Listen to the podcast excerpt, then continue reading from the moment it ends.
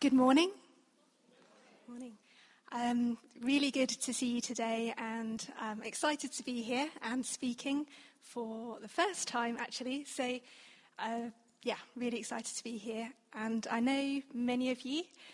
Uh, for those who don't know me, for, uh, here's just just a little bit about me. I've been in Oxford for 12 years now, and first came here as a student, did English literature, literature first time round, worked for a bit, uh, was teaching a bit at the King's School, went to, yeah, went to Australia, came back and studied at Oxford Brookes to do a master's, which kind of led into the job that I do now up at the Nuffield Orthopaedic Centre, which is to do with getting some of the surgeons there linking up with surgeons in 10 countries in Africa, from Ethiopia down to Mozambique and Zimbabwe, to really create more opportunities in, in surgical training there. So it's a bit of a leap from poetry to, to surgical training, but one thing I did learn at the time was sort of blagging it, so kind of it's still going, it's still going.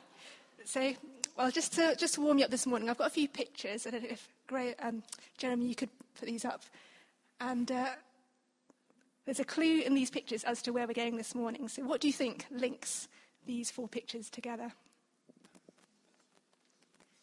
Any guesses? Hands up. Gold, gold we've got.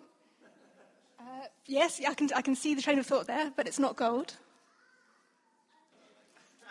Well, these are all items that were lost and found on trains in London.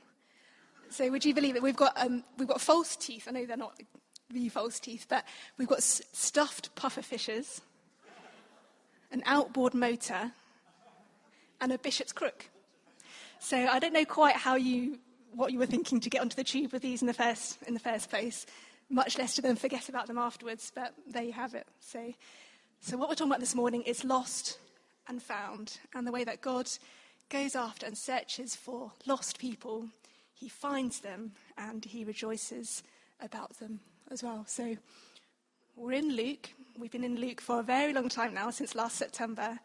We actually almost finished Luke two weeks ago, in that Steve Jones gave a talk to sum up the themes through Luke, and you can listen to that online. It was really good. What we did do, though, was to save some of those parables to for August. So I'm starting off this, well, we've had a few already, but through the rest of August, we'll be looking at the parables in Luke. And we're looking at two today, which actually belong in a set of three. And that's because we're saving the third one, we're building up to it. And Dave Bickford will speak on it in two weeks' time. Cool. So Ree's going to come and read the verses to us. They're also going to be up on the PowerPoint, or you, and you can turn to them as well. So it's Luke chapter 15, verses 1 to 10. Today's reading is from uh, book of Luke, chapter 15, verses 1 to 10. The parable of the lost sheep. Now the tax collectors and sinners were all gathering around to hear Jesus. But the Pharisees and the teachers of the law muttered, This man welcomes sinners and eats with them. Then Jesus told them this parable. Suppose one of you has a hundred sheep and loses one of them, doesn't he leave the 99 in the open country and go after the lost sheep until he finds it?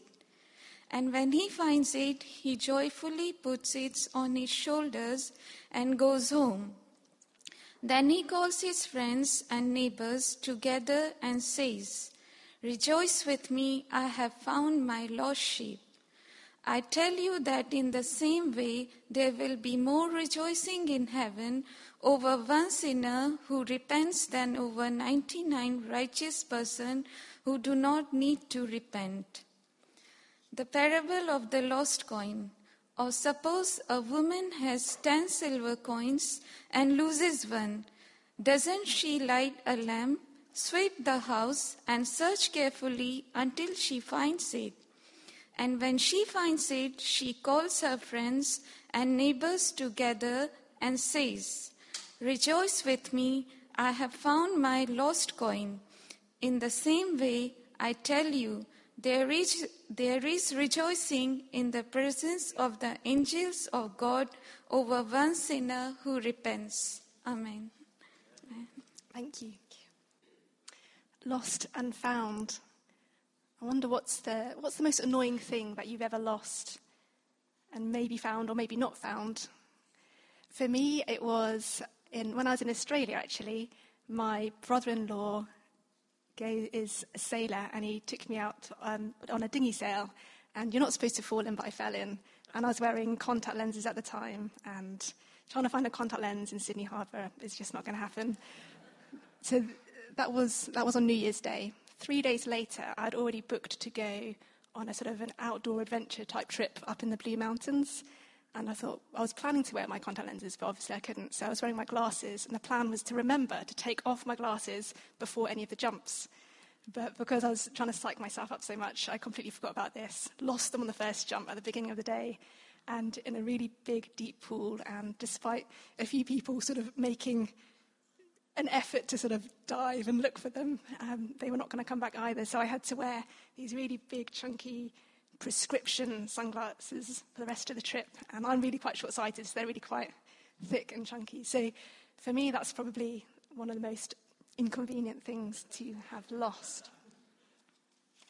So these two stories about being lost and found are told by Jesus in a very specific context.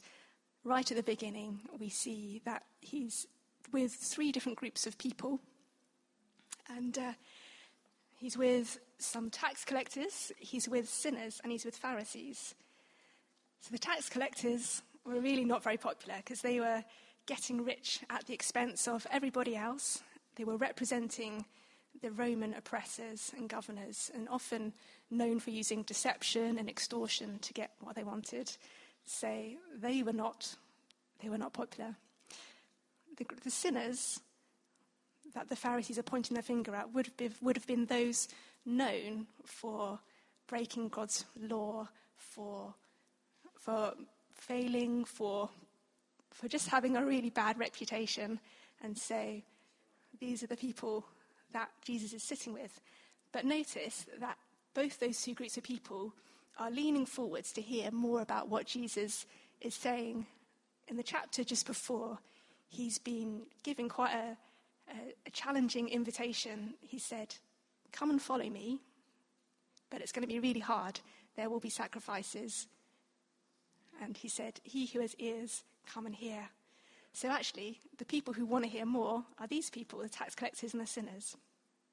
But then the Pharisees, who are the most influential religious group, are not happy about this. They're pointing the finger and saying, Who is this man? He's, he's receiving sinners, he's eating with them. It's pretty scandalous in their eyes.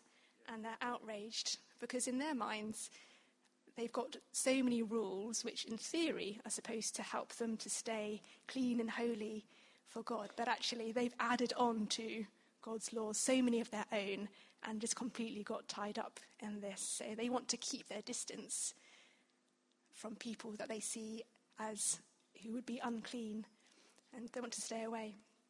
So that's their problem. They don't want, they understand why Jesus is eating with tax collectors and sinners. So that's why Jesus is telling this parable. He wants to, it's an answer to their accusations and the fact that they're pointing the finger. So he tells a story about a shepherd, a shepherd who has a hundred sheep. I think we've got a picture of a lot of sheep on the next slide. Not sure if that's a hundred, maybe more. But my first question would be how do you know one is missing?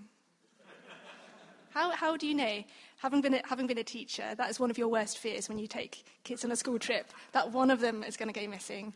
And I confess I've also been all the times that you grumble about all the language students in town clattering up the streets. I'm one of their. Well, one summer I was one of those activity leaders. Louise, you were as well, taking, taking 40, 50, 80 of them around central Oxford. And you do think, what if I lose one of them? And um, so he know the first thing is he knows one is missing. And instead of thinking, well, it'll be fine, let's just leave it. I've got 99. He decides instead to go and to find it, so he leaves the rest of them, and we don't, we don't know who he leaves them with, but presumably they're relatively safe and he's happy to leave them, compared with that one he's really anxious about who is lost and who's missing. So he goes and he searches for that one sheep everywhere. He hunts high, low, he's calling out to the sheep. It takes ages. He keeps going until, yes, he finds it. He finds the sheep and he brings, puts the sheep on his shoulders and he brings it all the way home. And we see in the action of putting the sheep onto his shoulders, he's giving comfort. And maybe that sheep is weak, maybe the sheep is anxious, frightened, maybe injured. We don't know, but it's an act of, of gentleness and tenderness in bringing that sheep back on his shoulders. And when he gets home, what would you have done? Thought, well, pat on the back, maybe a, a drink, good. I found that sheep, maybe a quiet night. No, he's not up for that. He wants everyone to know that he's found this sheep. He wants everyone to celebrate with him. It seems a bit over the top to us, maybe, but not to this shepherd. He's, he's, that, he's that overjoyed and, and rejoicing that he wants to throw a massive party just for this one sheep that he's found. And so Jesus then Jesus then explains what this parable is about to us. He says, Just so I tell you that there will be more joy in heaven over one sinner who repents than over 99 righteous persons who need no repentance. So he's, about, he's talking about heaven's outrageous joy over just one person. And I chose this picture of rejoicing. I don't know if you recognize it. It's from five years ago when there were those 33 miners who were trapped underground in, in Chile for, for days and days until they were rescued. And this is the moment that the first one of them came out.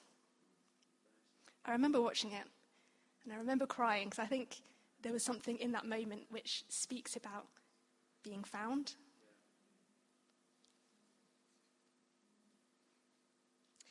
So Jesus explains there's the joy over one sinner instead of those 99 righteous persons who need no repentance. The meaning of what he's saying is, is more like 99 people who think they don't need to repent um, because that's sort of consistent with what he's saying in the rest of Luke. So it's a complete contrast to the Pharisees' attitude. The Pharisees want to keep those tax collectors and sinners at a distance, but Jesus, instead of rejecting those people, he brings them close. And he wants to, and he goes, off, and he goes after them and shows that God values these people even if the Pharisees don't. And so we see several things about God here. We see that in that sort of the parallel that this parable is really about God. We see He cares about each person. And thank you, Chrissy, for sharing this morning that word, which was spot on about each each person matters to God. And there's a place in God's heart for each of His children, which actually only they can fill. We also see that He's really tender and compassionate in the way that he brings home that sheep. And that's the kind of welcome that God gives. And also that he loves a good party. That I think sometimes we forget how joyful God is, uh, that he's, that he, this, is, this is what makes him happy. I don't know what you, what you might remember the best party that you've been to has been.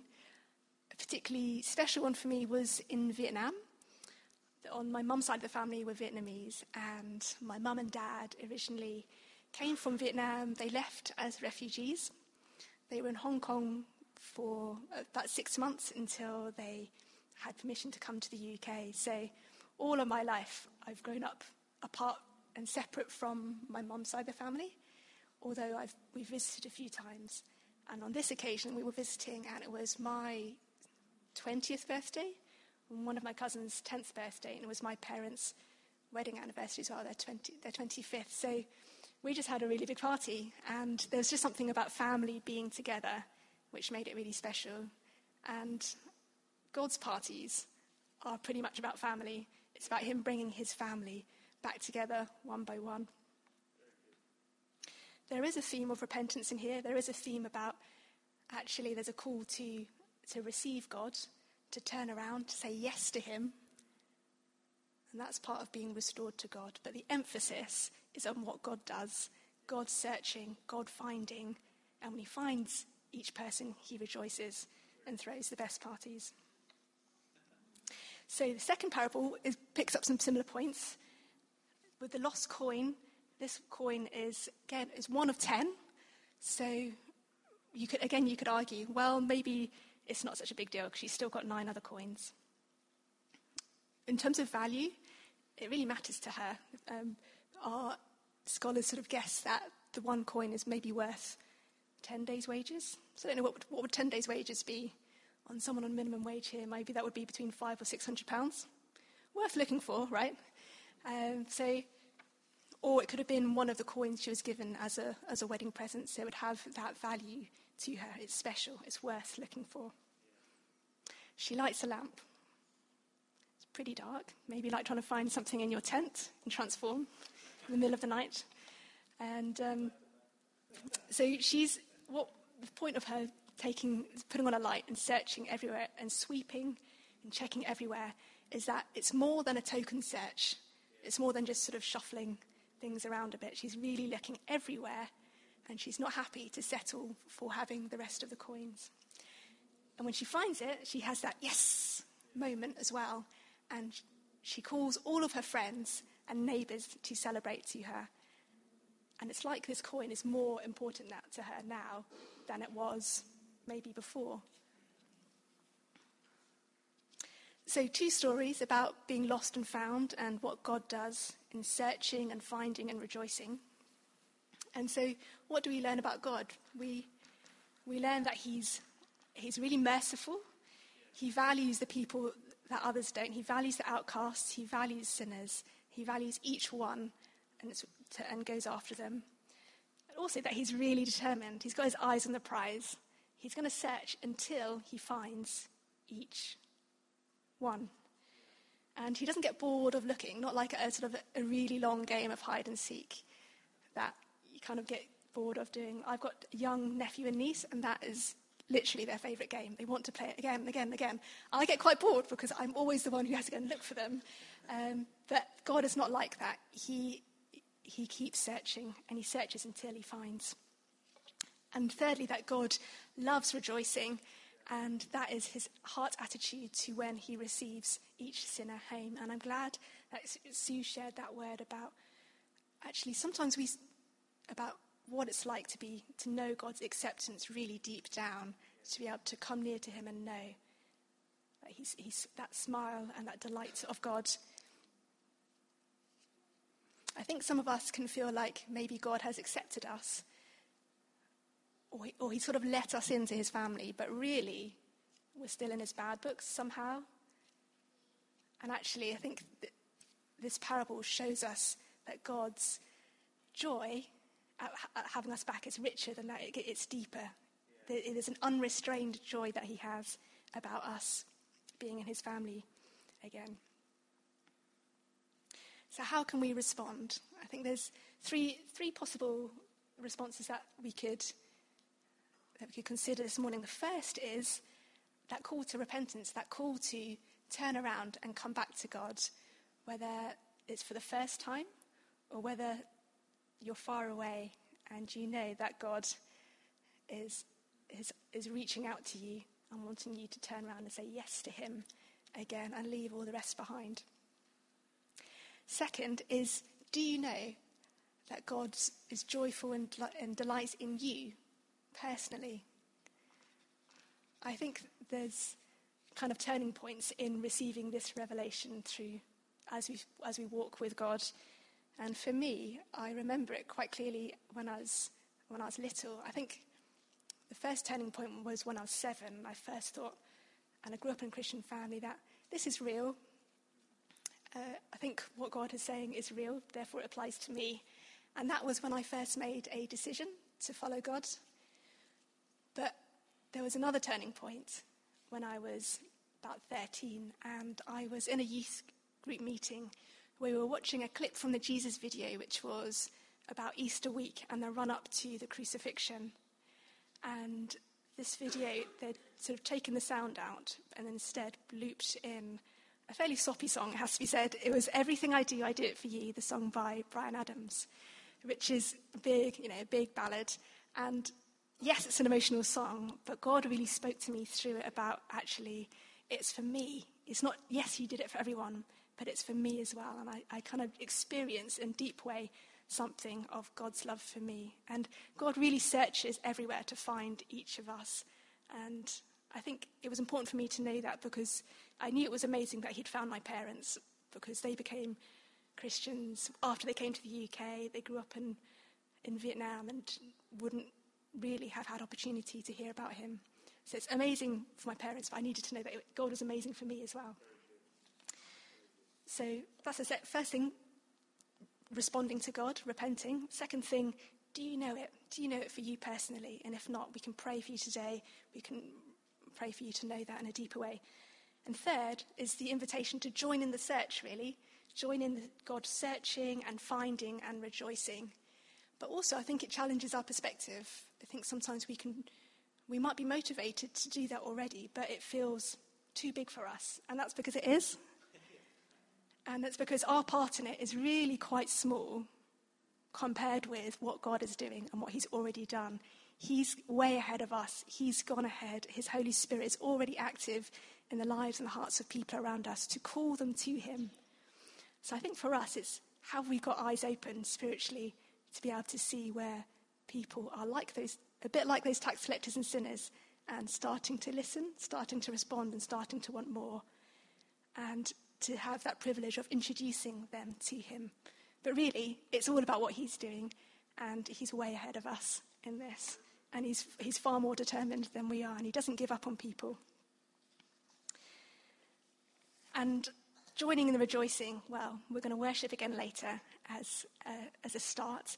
And actually, I think sometimes I'm guilty of it, of just maybe being a bit unimpressed or difficult to impress. When you, when you, hear, when you hear good news about what God has done, you think, polite round of applause, that's quite nice, that's quite good.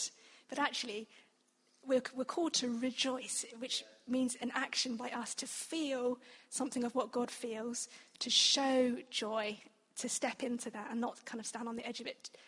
All the, the like the shepherd and the and the woman, they wanted their friends to share in that same joy, and God calls us to share in that joy with Him as well. So I think it's a call for us to throw ourselves into celebration and worship as well. So, Alan, I wonder if you could come up and join me. Before we, we go into some worship again later, I wanted us to hear some up to date stories about what God is doing. And Alan was leading the amazing team working with the kids at Transform last week. And I wanted us to hear about what's been going on Awesome. Um, there's one that I didn't have on my piece of paper that I wanted to kind of share as well. Um, this time last year, we were working with some of the kids at Ignite, and there was one particular child that we spent last year praying, praying, praying that God would speak to the kids, speak to the kids. And there was one kid that went away feeling actually really quite distraught that they hadn't heard speak from God. This year, they come to Ignite and they, oh, I heard from God this year. I'm so happy. I was like, so come on, we're like, um, we put together a prophetic wall that the kids could like write down what they heard from God, and I spent this morning trawling through about 15, 16 kind of huge rolls of paper. Um, but this is some of the stuff that kids have written on there. One of the leaders prayed with me about hearing God, and now I feel that He is going to speak to me. God told me, don't hide in the corner, go in the middle and meet with God. Uh, the sentence, I'm living by faith, really stood out for me this evening. When I got talking to my mum and dad about feeling different at school, I realized that God wants me to be confident in my faith. This was really simple. This was God was pulling me in. God gave me a picture of a yellow keep out sign that he's turned now into a welcome sign through his cross. When I pray about being forgiven and giving my life to Jesus, I feel a rush of the Holy Spirit. I feel comforted by knowing that God has forgiven me. It's an awesome feeling. I feel like God isn't in my life and He's never talked to me and I want Him to. When we read things like that, you're like, actually, these kids are still desperate for God even though they don't feel Him so far. Sometimes when I'm at church and the person at the front is talking about something, sometimes I feel, mm, do I really believe all this? But when I was worshipping, I was touched by God, and I really want God to come into my life. This is a kid again, desperate. Just, dear Lord, please may you give me a message from you. And it said, I felt like God was saying, don't sit around being bored, explore his wonderful world. These kids just heard so much from um, You know, some evenings where kids are going, I heard from God. You, they go away and they come back, I heard from God again. It's like, and they go sit down. They go, I heard from God again. It's like, cool, uh, awesome. So, um, yeah, it was just a real privilege to work with the kids this week and actually see them just kind of grow in their faith. And um, here's my own personal story. Um, I struggled going into Transform this year. I thought it was really quite difficult running around like a lunatic. Um, prepped my talk for the last night, and um, for those of you who've heard the story already, well, deal with it. Um, the first night um, we were there, worship was kind of going all right. It was fizzing a little bit. And for those who were at Transform, you might have seen our awesomely large cannon that somebody built for us. On the back of that, there was a little fuse, and I just felt God was saying, actually, you know, I'm lighting this fuse, and it may take a little bit of time to burn down, but when it gets to the bottom, that's when, boom, you know, something's going to happen. So I push forward into that. Um, so I shared this with the kids. I shared it with the team that was working with us. Um, and that was the kind of our theme for a couple of days. We said, you know, we want to keep pushing into God. We want to keep pressing in. Last night comes, I'm due to do my talk. You know, I did my prep, Mike. I did. Okay. Um, just as we are about to start worship, um, the monitors, both the screens go out. I'm going, I don't know what to do here. Tim Brown, bless his heart, runs around looking for fuses, trying to replace it. I'm there going, I don't know what I'm going to do. I'm going to to completely change what I'm going to say. I've got a video, got a nice, uh, prepped it properly. And uh, one of the kids comes up to me and says, I just had this word from God. He said, uh, he said, when the fuse burns out, at which point I'm there going, oh, really? That's when something happens. So I'm, there, I'm just there at this point, just laughing. I'm feeling God's really got his finger on me as well. So yeah, we had a great time Ignite, and the kids did meet with God. Um, yeah, and that evening did, yeah, loads of kids met with God, and it was brilliant. So thank you. Yeah, that's really good, isn't it? It's good news. Yeah. I wanted us to hear that because it's a reminder that God is, is searching and wants to speak to kids and young people and people of all ages in all countries, all backgrounds. And we heard about from Henry and Simon about God speaking to people in Japan as well. So he's a God whose heart is unbelievably big. There's space for each of his kids, and he wants each of his kids to know him and to be with him. So I'm going to leave it there and hand it back to Graham and also to the worship team. Thank you.